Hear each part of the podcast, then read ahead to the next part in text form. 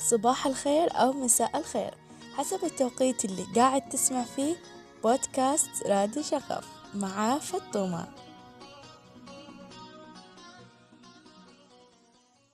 اكتشفت الفترة اللي راحت إني ضيعت وقت كبير وأنا مستني.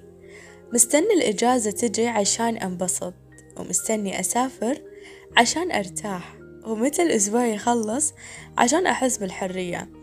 ومستني الشغل يخلص عشان أرجع البيت. ومستني أروح عشان أكون براحتي ومستني الظروف تتحسن عشان أتحرك. ومستني كورونا تخلص عشان ما أسمع شيء اسمه كمامات من الآخر مستني أشياء تحصل لي عشان أكون مبسوط. ويعدي الوقت وراح تكون محبوس جوا الدائرة المفرقة اللي للأسف مو قادر إن أنت تفرح.